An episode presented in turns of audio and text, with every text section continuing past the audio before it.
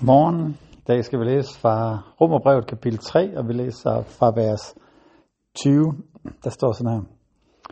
For lovgærninger bliver intet menneske retfærdigt over for ham. For det, der kommer af loven, er jo syndserkendelse. Men nu er Guds retfærdighed åbenbart uden lov, bevidnet af loven og profeterne. Guds retfærdighed ved tro på Jesus Kristus for alle, som tror. Der er ingen forskel, for alle har syndet og har mistet herligheden for Gud. Der ufortjent gøres de retfærdige af hans nåde ved forløsningen i Kristus Jesus. Ham gjorde Gud ved, sit, ved hans blod til et sonoffer, ved troen for at vise sin retfærdighed, fordi han havde lavet de tidligere sønder ustraffet. Dengang han bar over med dem, for i den tid, der nu er inde, at vise sin retfærdighed, så han selv er retfærdig og gør den retfærdig, som tror på Jesus. Hvad bliver der så af vores stolthed? Den er udelukket.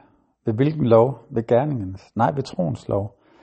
For vi mener, at et menneskes gøres retfærdigt at tro uden lovgærninger.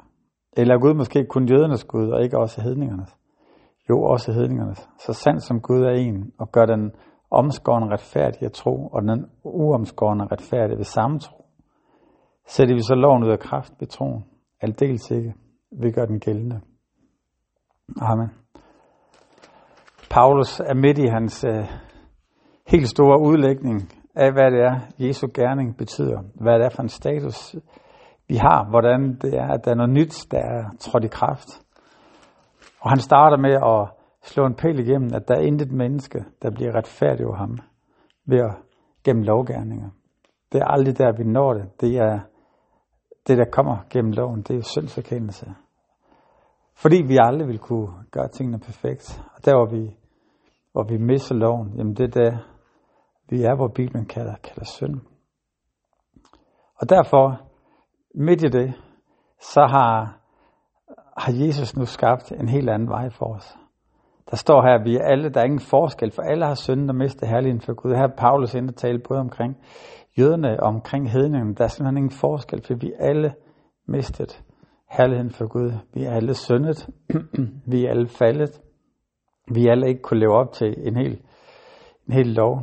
Og så er det nyheden jo så, at ufortjent, så gøres vi retfærdige ved hans nåde. Det vil sige, uden at vi har gjort os fortjent til det, uden at vi har præsteret, så har, så har Gud gjort os retfærdige. Så har han, har han tilegnet os det at være retfærdig, til at stå syndfri, til at stå perfekte i Guds øjne. Og måden han har gjort det på, det er ved, at Jesus har bragt hans offer. Han gjorde det ved hans blod til et sonoffer, ved troen for at vise sin retfærdighed. Så ved troen står der, at vi nu er, er frelst ved tro. Der hvor vi tager imod det, som, som, som Jesus har gjort for os. Der hvor vi tager imod den retfærdighed, som han har, har banet vejen for. Det er det, der gør, at vi i dag kan stå helt afslappet. Og vi kan stå helt frie helt ren ind foran Gud. Og tro på det. Velvidende, at det ikke er os, der har gjort os fortjent til det. Og her er paradokset omkring troen.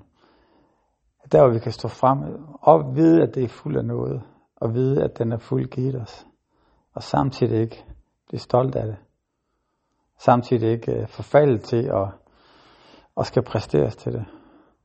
Men midt i det også forstå, hey, hvad det Jesus har gjort for os, er, hvad det har givet mig af muligheder. Hvad er det, det gør ved at åbne op for? Jamen den, hvad er det, der er den rigtige respons på det? Er det at blive ligeglad med, hvordan jeg lever? Eller er det at begynde at tage det endnu mere seriøst? Mange, der har været i de her nærdødsoplevelser, eller har oplevet, at pludselig der er noget, der de oplever, de kunne miste når man hører dem snakke bagefter, så opdager man, at, at de, for, de kommer til at leve mere intenst på den anden side af det. At der er nogle perspektiver, der er blevet større for dem. At der er noget mening med livet, der er blevet større. Og det, at dem, jeg har mødt, det gør dem ikke inaktive. Det gør nærmest, de suger livet ud af det liv, som, som de har. Og indgår i livet. Og bringer noget af det videre til mennesker omkring dem. Og måske er det noget af det, som Gud har tænkt for os. Der hvor det går for os, hvad han har gjort for os. der gør det, at vi kan leve livet mere fuldt. Og vi kan bringe noget af det liv, som vi har opdaget, det som vi har set, og bringe det ind i den sammenhæng, vi er i, i de mennesker, vi er i. At vi kan møde andre mennesker med den noget, også, som vi er blevet mødt af hos Gud. Så lad os bede for, at, at den erkendelse, den må vokse hos os. Og vi må kunne hvile i den, og vi må kunne respondere på den. Jesus, tak for den du er, og tak at du har mødt os, inden vi har bevæget os, så gav du det liv for os.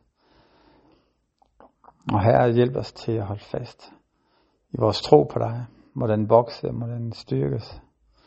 Og må erkendelsen af omfanget af det, som du har gjort, må den øh, komme til at ligge dybt i os, Herre.